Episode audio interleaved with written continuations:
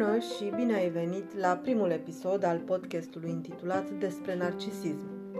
Sunt Maria Mazilu, consilier în codependență emoțională, psiholog în formare de orientare psihanalitică, cu experiența terapiei personale de peste șase ani. De ce am precizat terapia personală? Pentru că este foarte important ca înainte de a-i putea îndruma și însoți pe alții pe drumul căutărilor personale și al reparării, să fi parcurs noi înșine acest drum. Cum poți ajuta mai bine decât atunci când ai trăit tu însuți experiența respectivă? În călătoria terapiei am descoperit impactul pe care narcisismul l-a avut asupra dezvoltării mele ca individ. Tema narcisismului este una actuală, putem vorbi chiar de o epidemie de narcisism, întâlnim persoane narcisiste în familie, la serviciu, printre prieteni. În același timp, cuvântul narcisist a ajuns să fie folosit cu mare ușurință, este o etichetă pe care o punem cu generozitate, de cele mai multe ori fără să știm ce presupune. Mi-am propus ca prin acest podcast să informez, să aduc lămuriri și clarificări asupra problemelor complexe și diverse pe care le presupune narcisismul. De-a lungul episoadelor, voi pune sub lupă tipurile de narcisism, trăsăturile specifice, impactul pe care îl are mai ales asupra celor apropiați, dar și modurile în care poate fi gestionată relația cu o astfel de persoană. Toate informațiile sper să ajute în a recunoaște tipare, a descifra semne de comportament, în așteptările pe care ți le faci de la o persoană și mai ales în a alege soluția potrivită. Hai să pornim în această experiență de roller coaster, pentru că cine a trăit alături de o persoană narcisistă știe cât este de imprevizibilă, acum este soare și în câteva minute poate veni furtuna. Pentru a înțelege narcisismul e nevoie să ne întoarcem în mitologie la legenda lui Narcis. Una din variantele ei spune că Narcis, fiul nimfei Liriope și al râului Cefios, era un tânăr frumos – Deși a crescut înconjurat de dragoste și admirație, era visul multor fete, mulți băieți îi doreau prietenia, chiar și zeilor le era pe plac, el însă era rece și intangibil, respingând orice apropiere. De Narcis s-a îndrăgostit nebunește nimfa Eco, dar el a respins-o. Rănită de disprețul lui, nimfa s-a stins de durere, în urma ei rămânând doar vocea, ecoul. După ce Narcis a dezamăgit nenumărate iubite, una dintre ele, Nemesis, i-a profețit că îi se va întâmpla același lucru, nu va avea parte de ce va iubi. Într-o zi, obosit de arșiță și vânătoare, Narcis s-a oprit la un izvor. Când s-a plecat să bea din apa sa, a văzut chipul unui tânăr de o frumusețe ieșită din comun. Fermecat și fascinat de acest chip, s-a îndrăgostit de el și nu a mai putut să-și ridice ochii din luciul apei. A încercat să se apropie de fața adorată pentru a deveni una cu chipul, dar nu a reușit. La fiecare încercare, imaginea se apropia, dar nu putea să o atingă. În încercarea disperată de a se contopi cu imaginea dorită, s-a prăbușit în apă și s-a înnecat. Mitul lui Narcis întruchipează iubirea pentru propria persoană – Narcis a murit pentru că nu a vrut să se dăruiască, spune legenda. Cuvântul narcisism se folosește astăzi în sens peorativ și a devenit în ultimii ani mai degrabă o insultă comună din vocabularul nostru cotidian. Deci ce este narcisismul până la urmă? Narcisismul reprezintă o etapă normală a dezvoltării fiecărui individ. În primii ani de viață, când depindem 100% de îngrijitorii noștri, suntem foarte centrați pe propria persoană și nu avem conștiința faptului că suntem ființe complet separate de cei din jur. Această etapă, a spus Sigmund Freud, este doar o oprire pe drumul către o vârstă adultă normală și sănătoasă. Pe măsură ce creștem și dobândim independență fizică, motorie, pe măsură ce ne dezvoltăm empatia, ce realizăm că suntem persoane diferite de ceilalți și învățăm să trăim cu ceilalți, este firesc ca egocentrismul, sentimentul importanței de sine, să scadă. Dacă în mediul de îngrijire un copil fie nu primește recunoaștere și apreciere suficiente, nu se simte validat, fie este pus pe un piedestal, creându-i se impresia că este cel mai important, nu se va maturiza niciodată și va continua stadiul de dezvoltare narcisistă, devenind un adult cu o astfel de personalitate. Despre cauzele concrete vom vorbi într-un episod ulterior.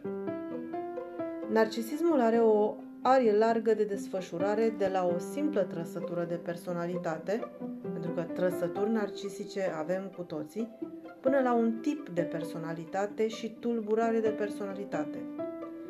În aceste condiții devine foarte greu să tragi concluzii clare despre ce constituie sau nu narcisism.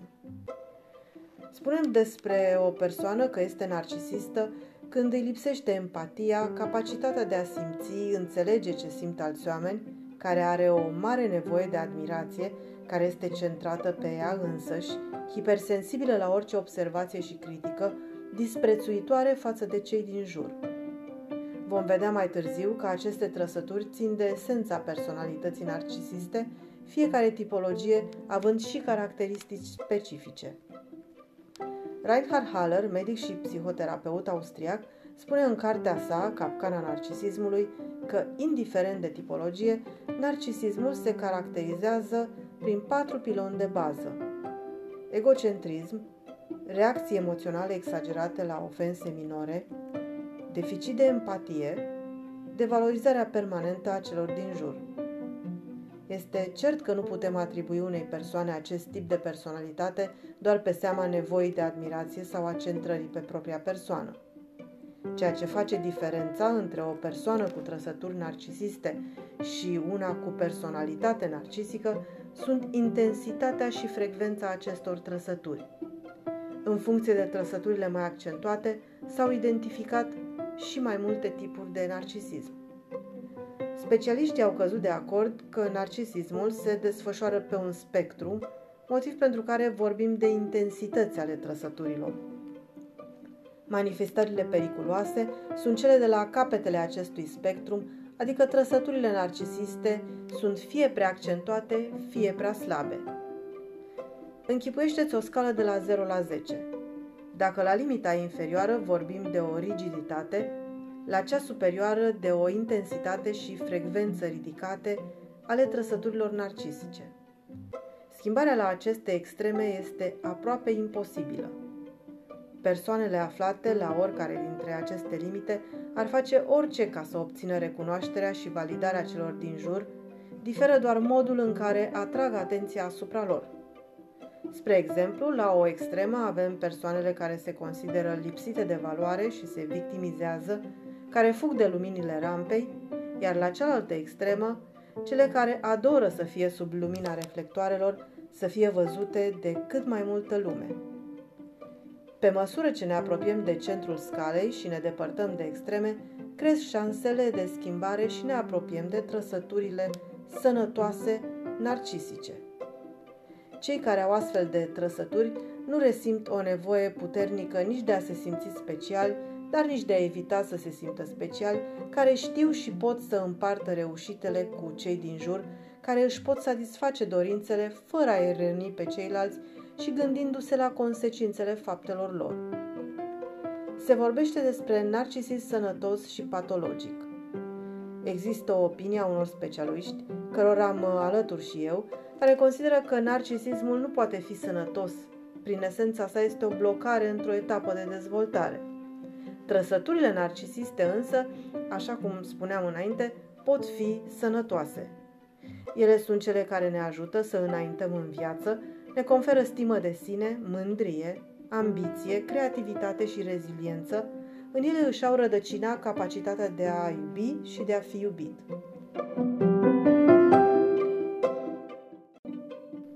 Ca diferența să fie clară, iată câteva exemple. Este firesc să fim vulnerabili la reacțiile celorlalți, dar să putem gestiona aceste momente. O persoană cu trăsături narcisice accentuate reacționează la critici cu furie, stres, se simte umilită, chiar dacă nu exprimă asta. Este firesc și semn de sănătate să ne placă să fim apreciați, admirați în urma realizărilor, nu însă să fim în căutarea laudelor, a aprecierilor constante, să le urmărim. Este normal să ne putem evalua realist, să vedem că suntem cei mai buni sau foarte buni într-un anume domeniu, dar să nu fim preocupați constant de idei de fantezii de succes nelimitat, putere, strălucire, frumusețe ideale. Așa cum spuneam, narcisismul are o arie largă de desfășurare, de la o simplă trăsătură de personalitate până la un tip de personalitate și tulburare de personalitate. Tulburarea de personalitate este definită de DSM, Manual de Diagnostic Psihiatric, reper internațional pentru specialiști, și pentru a pune un diagnostic de tulburare de personalitate narcisică, potrivit DSM, trebuie întrunite mai multe condiții determinate. Se estimează că tulburarea de personalitate nu este foarte comună, narcisismul de care ne lovim zi de zi nu aparține acestei categorii. Revenind la personalitățile narcisice, să le numesc așa comune, le este specific un eu grandios, indiferent de forma pe care o ia această grandiozitate, că este cel mai puternic, inteligent, umil, modest sau victimizat. Acest eu se află mereu în construcție pentru că depinde de reacția primită în interacțiunile sociale. Cum spunea același psihiatru austriac, eul narcisicului este imatur, infantil și puternic doar în aparență.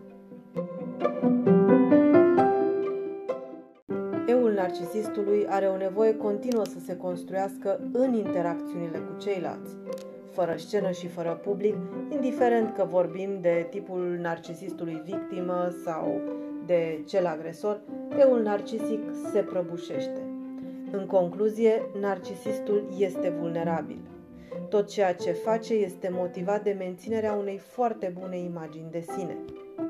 Dar aici intră în joc și paradoxul narcisismului. Pe cât de mult înjește și caută afirmarea de sine în relațiile cu ceilalți, narcisistul ajunge să distrugă tocmai acele relații de care este dependent pentru această autoafirmare. În spatele aparenței strălucitoare și a preocupării egoiste pentru propriul sine se ascund, de fapt, o stimă de sine fragilă și o inteligență emoțională atrofiată. Un alt paradox al narcisismului este credința persoanei că este percepută într-un mod inacceptabil de către ceilalți. Aceste aspecte sunt însă ascunse în subconștientul persoanei narcisiste. Dacă este întrebată, ea va nega un astfel de lucru.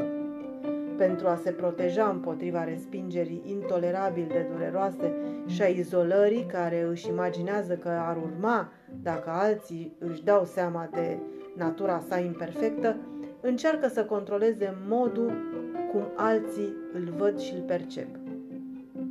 Este bine să ai mereu în vedere aceste aspecte în preajma unei personalități narcisice, pentru că ea copleșește prin comportamentul și atitudinea sa, are efectul de a-și paraliza până și simpluri interlocutori de discuție.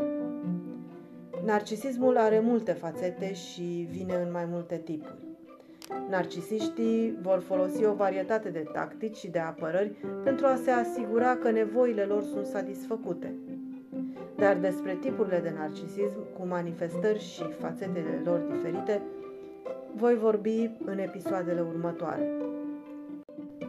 Sper ca informațiile prezentate să ofere niște repere utile în identificarea unui narcisist și în gestionarea unei relații cu astfel de persoană, oricare ar fi natura relației.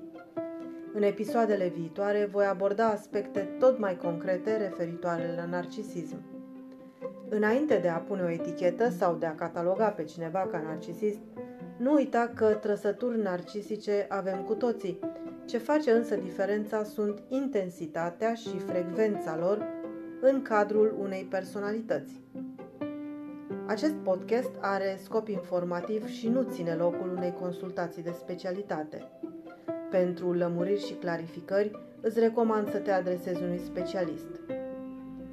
Dacă ai sesizat pe parcursul episodului că am folosit cu precădere genul masculin, nu înseamnă că m-am referit doar la bărbați sau că doar ei sunt narcisiști. Este o formulă neutră pe care am ales-o pentru a evita schimbarea permanentă între genuri. Pentru întrebări, nelămuriri și consultații, mă poți găsi pe site-ul și pe pagina de Facebook codependențaemoțională.ro Pe curând și nu uita, ai grijă de tine așa cum ai grijă de cei dragi.